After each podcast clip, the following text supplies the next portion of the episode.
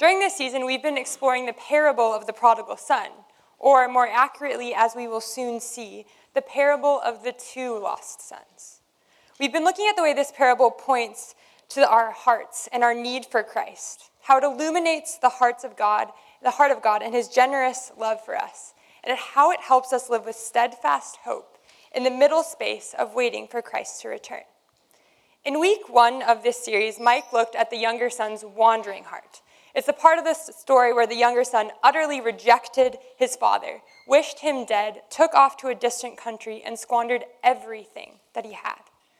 In week two, Alistair looked at the, the, sec, the son's surrendered heart and his decision in the wake of losing everything to return home to the father.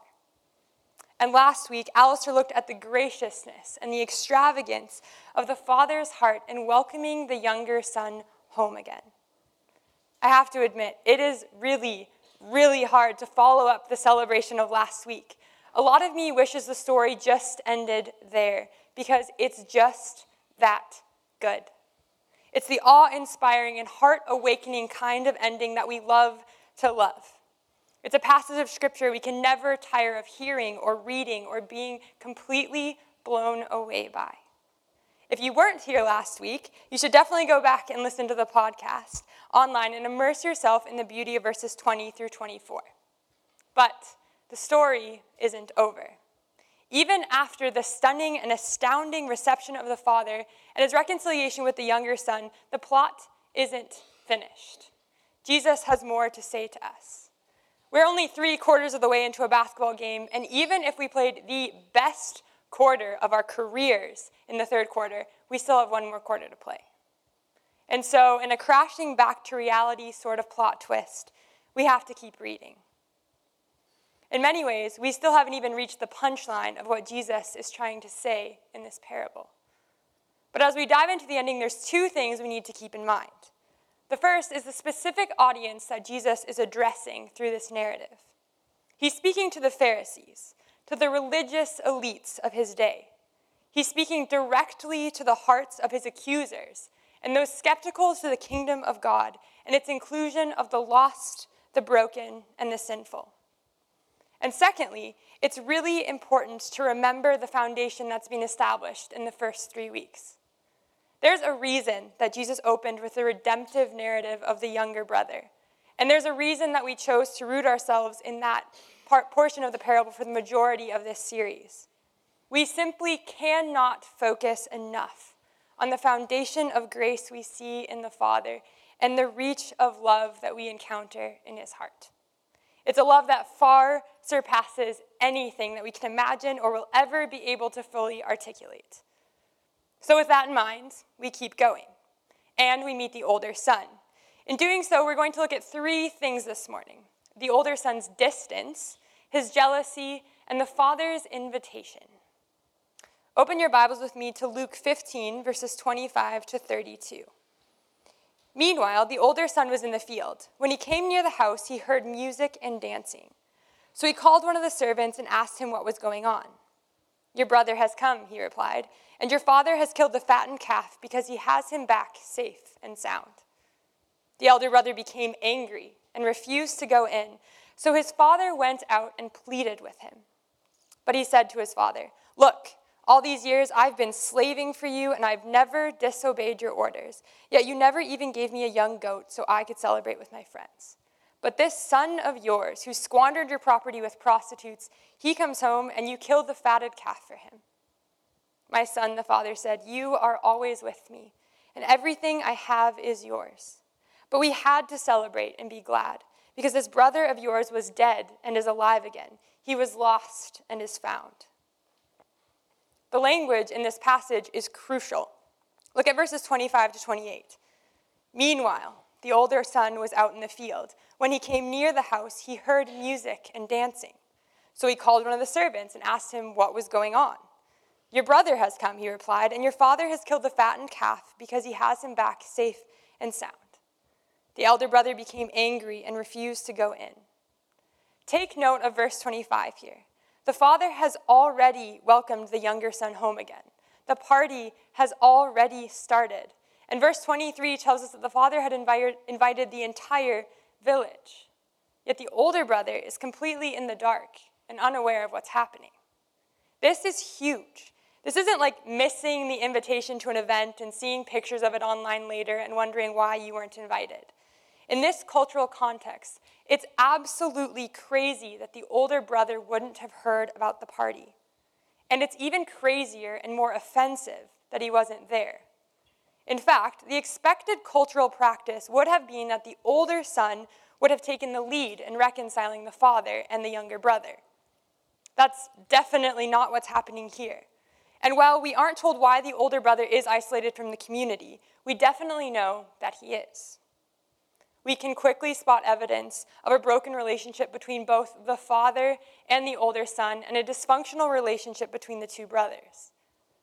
The older son fails to greet his father with the correct title of respect. This doesn't necessarily faze us in our casual age, but this would have been a massive insult in this cultural context. The servant eagerly tells the older brother that your brother has come home, yet the older brother refuses to acknowledge his relationship with his younger brother and refers to him as this son of yours when speaking to his father. The older son's refusal to enter the party was the cultural equivalent of his younger brother asking for his inheritance early. Both acts communicated to the father and to the community around them that they wished their father dead. In many ways, the heart of the older son is the same as the heart of the younger son. Even though the older son may have stayed geographically close to his father, that doesn't necessarily correlate into a healthy, loving relationship. And while the older son may have a resume of faithful work and no obvious stints of rebellion, his response to his brother and to his father clearly exposed the pride in his heart. It also shows us that he had a misunderstanding of what it meant to love and to be loved. Jesus is setting up a comparison here between the older and the younger sons. He's systematically exposing the false dichotomy that exists in the minds of the Pharisees between notions of morality and rebellion. The younger son represents the sinners. The audience listening would have already labeled him as one of the rebellious lost causes and a member of the sinful ranks of the tax collectors, prostitutes, and sinners. His selfish and offensive treatment of his father and his hedonistic wanderlust only served to re emphasize their understandings of what it meant to be sinful. But Jesus proceeds to systematically dismantle the paradigm with the introduction of an older bro- the older brother. He doesn't perpetuate a comparison between the sinful and the righteous. This parable is in no way a comparison between a faithful older brother versus a rebellious little brother. Jesus sets up the parable in such a way as to expose the equally desperate need of both the older son and the younger son. He's redefining sin and he's redefining need. The Pharisees lived by a clear cut and shallow definition of sin. To them, and to many of us, sin was simply seen as a failure to keep God's rules. Sin was a violation of a code of conduct. But if we believe that, and when we believe that, we reduce a relationship with God to a set of moral rules. And we'll find our value and our worth in our ability to live according to those rules. When we do well, our pride will become our God. When we fail, we'll be crippled by insecurity. But whether failing or succeeding, we'll have missed the main point of what God wants to offer us in the gospel. However, before we go any further, we need to make sure that we don't try to build the same narrow classifications that the Pharisees built. We tend to give the Pharisees an incredibly bad rap. We label them as the jaded religious bigots. We see them as the rigid followers of an archaic religious practice that had no space for grace or freedom. But in many ways, they were just the devout followers trying to uphold the law as they understood it. If we're honest, we feel about them the way that many in our culture feel about anyone who claims God or claims faith in God and affirms a religious identity. In other words, we look to the Pharisees with the same skepticism and criticism that many outside the church look at those of us inside the church. The older brother types are the reason that so many people love the idea of Jesus, yet claim to hate religion and want nothing to do with the church. Let's be real. In our culture that abides by individual expression and the ability to do whatever you want to do and be whoever you want to be, the grace extended to the younger brother is absolutely incredible. But it's also a little bit more comfortable to us. Many of us, whether we follow Jesus or not, are drawn to Jesus who meets sinners where they're at. We love the examples of mercy that we find in the way he loves the outcasts but we're incre- increasingly skeptical about religion and the demands of religious practice. And so, in many ways, our culture still builds the same kind of dichotomous classification we see here.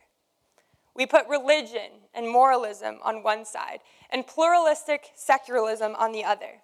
We label one side the problem and the other side the solution, and we find ourselves in the crossfires of a culture war in between. However, Jesus isn't advocating for a movement from one side of radical self expression to the side of the religiously devout. He's deconstructing the paradigm on both sides. What he's communicating here is that whether or not you are a saint, so to speak, or living a good life, or if you're a sinner and governed by habits of hedonism and selfishness, you are equally bankrupt before God. He's presenting a countercultural reality that is something else entirely. Let's look again at the older brother's response. But he answered his father, Look, all these years I've been slaving for you, and I have never disobeyed your orders. Yet you never even gave me a young goat so I could celebrate with my friends. But this son of yours who has squandered your property with prostitutes come home, and you've killed the fattened calf for him. Again, the older brother's response is telling. His anger about the celebration clearly exposes his notions of moral superiority. He echoed the Pharisees' own line I never disobeyed a single command of yours. Instead of responding to the goodness of his little brother coming home, the older brother focuses on a comparison of action and reward. He wants equality and fairness, but when he encounters the extravagance of grace, the true posture of his heart is revealed. This makes sense to us too. We want fair treatment. We naturally want what is due to us. And we want to be recorded according to the quality and the duration of our work. But this isn't necessarily how the kingdom works. In middle school and high school, I remember absolutely hating the day that report cards came home. I have three older brothers, and the one that's closest to me in age is only one year apart, was only one year apart from me growing up. Now, my brother is brilliant and creative, but he did not do well in the traditional structures of academia. His grades were in no way a reflection of his potential, but they were, well, they weren't very good. I, however, thrived in school. I worked really hard, and I jumped through all of the necessary academic hoops, and my grades reflected this effort. I expected and demanded more of myself than either my parents or my teachers did, so neither of them had to work very hard at getting me to work, to focus or to work, do well. So every term, when our grades would come out, I'd show mine to my parents, be met with a good job, Alita, keep up the great work, and I'd quickly escape to my room to avoid the conversation they would proceed to have with my brother. However, there are a few years where they must have been increasingly frustrated with his lack of being receptive to conversations about not living up to his potential. So they decided to go the route of positive reinforcement. What this meant is that my dad developed a system where my brother would be given money or donuts or taken out to lunch if his marks improved. And for a few semesters, it seemed to help. Our grades would come out. I would get my consistent, good job, Alita, keep up the good work. And my brother got taken out for pizza or given some spending money. It drove me crazy. Even with the improvement, his improvements, his grades were still far below mine, and I had never gotten more than a good job. My pride got in the way of my wanting to celebrate with my brother's improvements. So I did what any rational teenager would do. I proceeded to point out the inconsistency to my parents. Their response was something about them being really proud of me and thankful that they didn't need to give me any extra motivation. And then they invited me to go out to lunch with them and my brother to celebrate my brother's improved grades. what were they thinking? Invite me to go to lunch with him? I was the one with the perfect marks.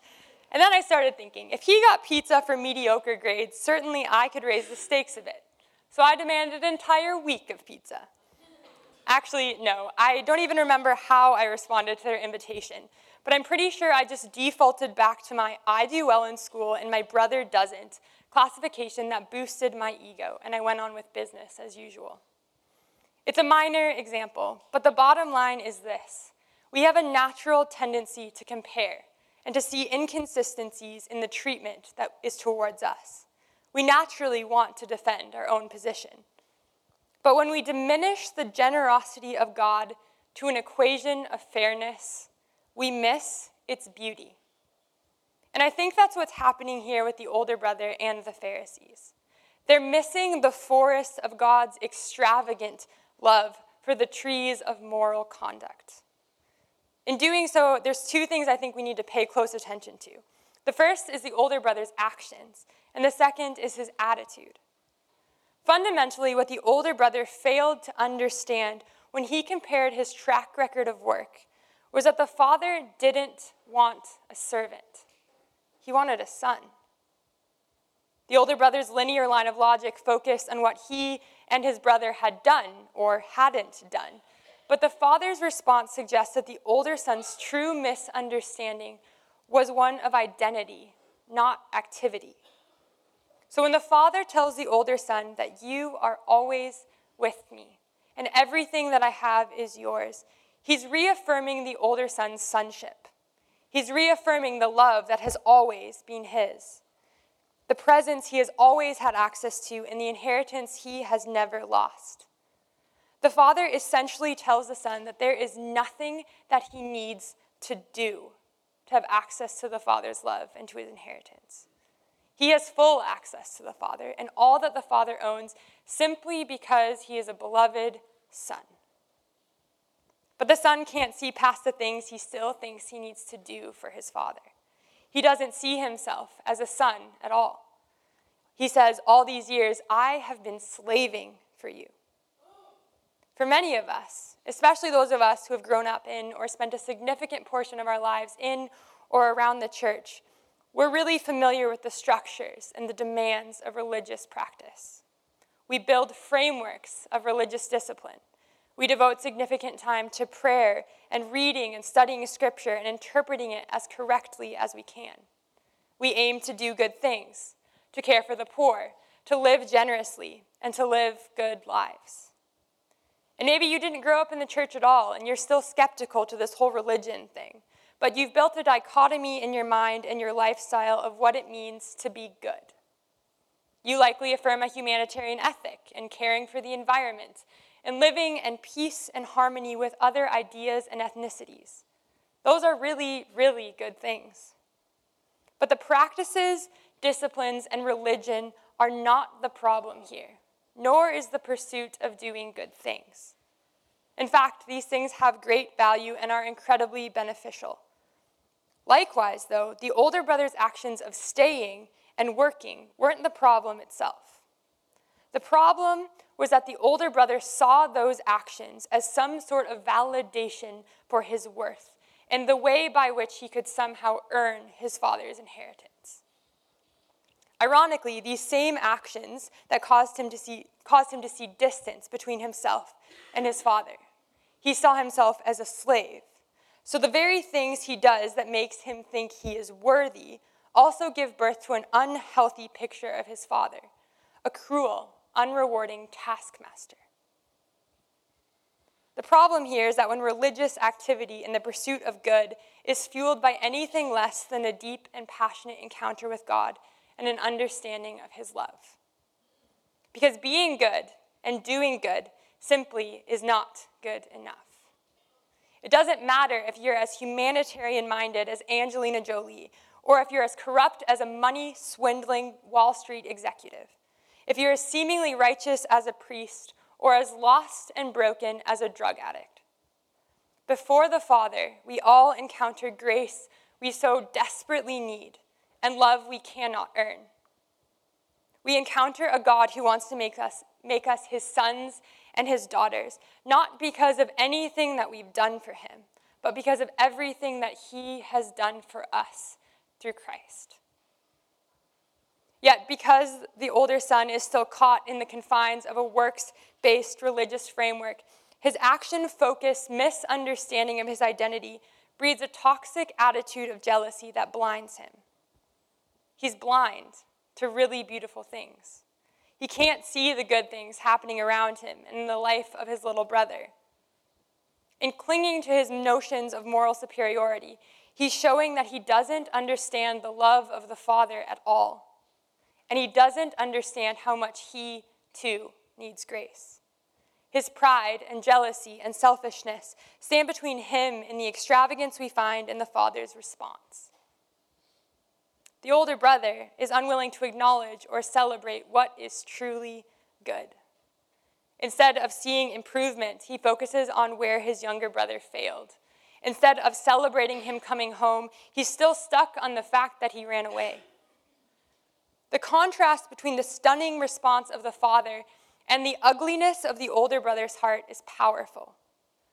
The world of the kingdom of God is bursting with new life and color, but the older brother chooses to remain stuck in the confines of a black and white conception of justice.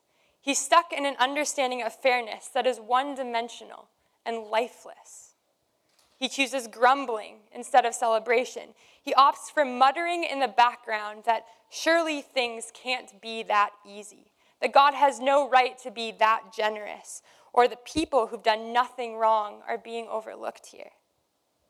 As I said before, to him, the Father who he thought should have rewarded him is seen as unjust because he doesn't reward him the way that he thinks he deserved. I hear this in our culture all the time. People have said, if God isn't willing to recognize and accept me for the good that I have done in my life, then why would I want anything to do with him? This is the heart of the older brother. Jesus is unequivocally comparing the attitude of the older brother to the actions of the Pharisees. New Testament scholar N.T. Wright says it like this They couldn't see the sunlight sparkling through the fresh spring flowers of God's love. Here were all these people being changed, being healed, having their lives transformed physically, emotionally, morally, and spiritually. And the grumblers could only see litter, the human garbage that they normally despised and avoided. Because where resurrection is occurring, where new life is bursting all around, it is not only appropriate, it is necessary to celebrate. To do anything less than to celebrate is to ignore the places that God has been at work. It's to look at the garbage and to refuse to smell the flowers. But yet again, the father's response is simply astounding. The father meets the older son where he's at. He comes away from the party to meet with the son, and he extends grace to him. Look at verses 31 through 32 at the end of the parable. And he said to him, Son, you are always with me, and all that is mine is yours. It was fitting to celebrate and be glad, for this your brother was dead and is alive. He was lost and is found. The father reminds his son of how wonderful his love is. And he invites him to not only watch the extravagant welcome that he extended to the younger son, but to accept it and experience it himself. In ending with the powerful plea that it was fitting to celebrate because your brother was dead and lost, but now is alive and found, he's essentially casting vision for the beauty of the kingdom of God, a place where dead things come to life and people who are held captive are set free. He's offering grace, deep and incomprehensible grace, and open arms to the celebration of all that God is doing and will continue to do. The same generous and extravagant welcome of the Father that the Father extended to the younger son is available to the older son. And the same generous and extravagant love that welcomed the outcasts and the marginalized at the table of Jesus is available to the religiously devout to Jesus, the kingdom knows no bounds, and it turns all fo- false notions of worth and worthiness on their head. The paradigm between the moralistic and the religious versus the rebellious wanderers is reconciled in the person and work of Jesus. The something else entirely that Jesus advocates is the generous and readily available love of God that meets, saves, and transforms sinners and saints alike. Because the joy and mystery and extravagance of the gospel is always more than the confines of religious moralism. This parable ends on a cliffhanger. We're left wondering what comes next in the story. Will the older son come inside? Will the two sons be reconciled? How will the younger brother behave from now, from now on? It's, it's like the frustrating end to a movie when it fades to black before you find out how the plot ends. But in finishing the story like this, Jesus leaves the, the Pharisees with a powerful plea to enter into the kingdom of God. He wants them to address their resistant and reluctant hearts. But we don't know how they will choose to respond. It's hard to read. I want to see the older brother enter the banquet so we can celebrate the return of both sons. I want to reach into the story and shake the shoulders of the Pharisees and tell them everything I can to convince them that the love of Jesus and the power of the gospel is so much better than the confines you've put around it. But they're left with a choice. The Father graciously extends an invitation, He doesn't give a command. And likewise, we too encounter a choice. I say that I want to shake the Pharisees and tell them how much better knowing Jesus is than what they've thought of him. But I quickly realize that I need that truth to shake up my own heart and my own mind first. Because whether you follow Jesus for a long time, if you're a new believer or you don't associate with Christianity at all, the reality is that we all have resistant hearts when it comes to God. And we need the graciousness of the Father more than we will ever know. We also need to know that the grace that the Father offers to us is vastly better and more beautiful than we will ever be able to imagine or understand. The Father extends a generous invitation to the feast. Despite his failings and his mess ups, the younger son chose to enter in. But seemingly stuck in his morality and his believed lack of need for the Father, we don't know how the older brother will respond. For us, as we wrap up the season of Advent, we too come face to face with the invitation of Christ. We look to the generosity of God when he sent Christ on our behalf. We look to the story of God coming in human flesh and celebrate the moment when all of creation rejoiced because the Messiah had finally come. And we're invited to respond with that, to that generosity with gratitude and celebration. We also encounter an invitation to taste and see that God is good. And this is an invitation that invites us not only to watch his love and his reconciliation unfold in the lives of people around us, but to experience it deeply and personally for ourselves.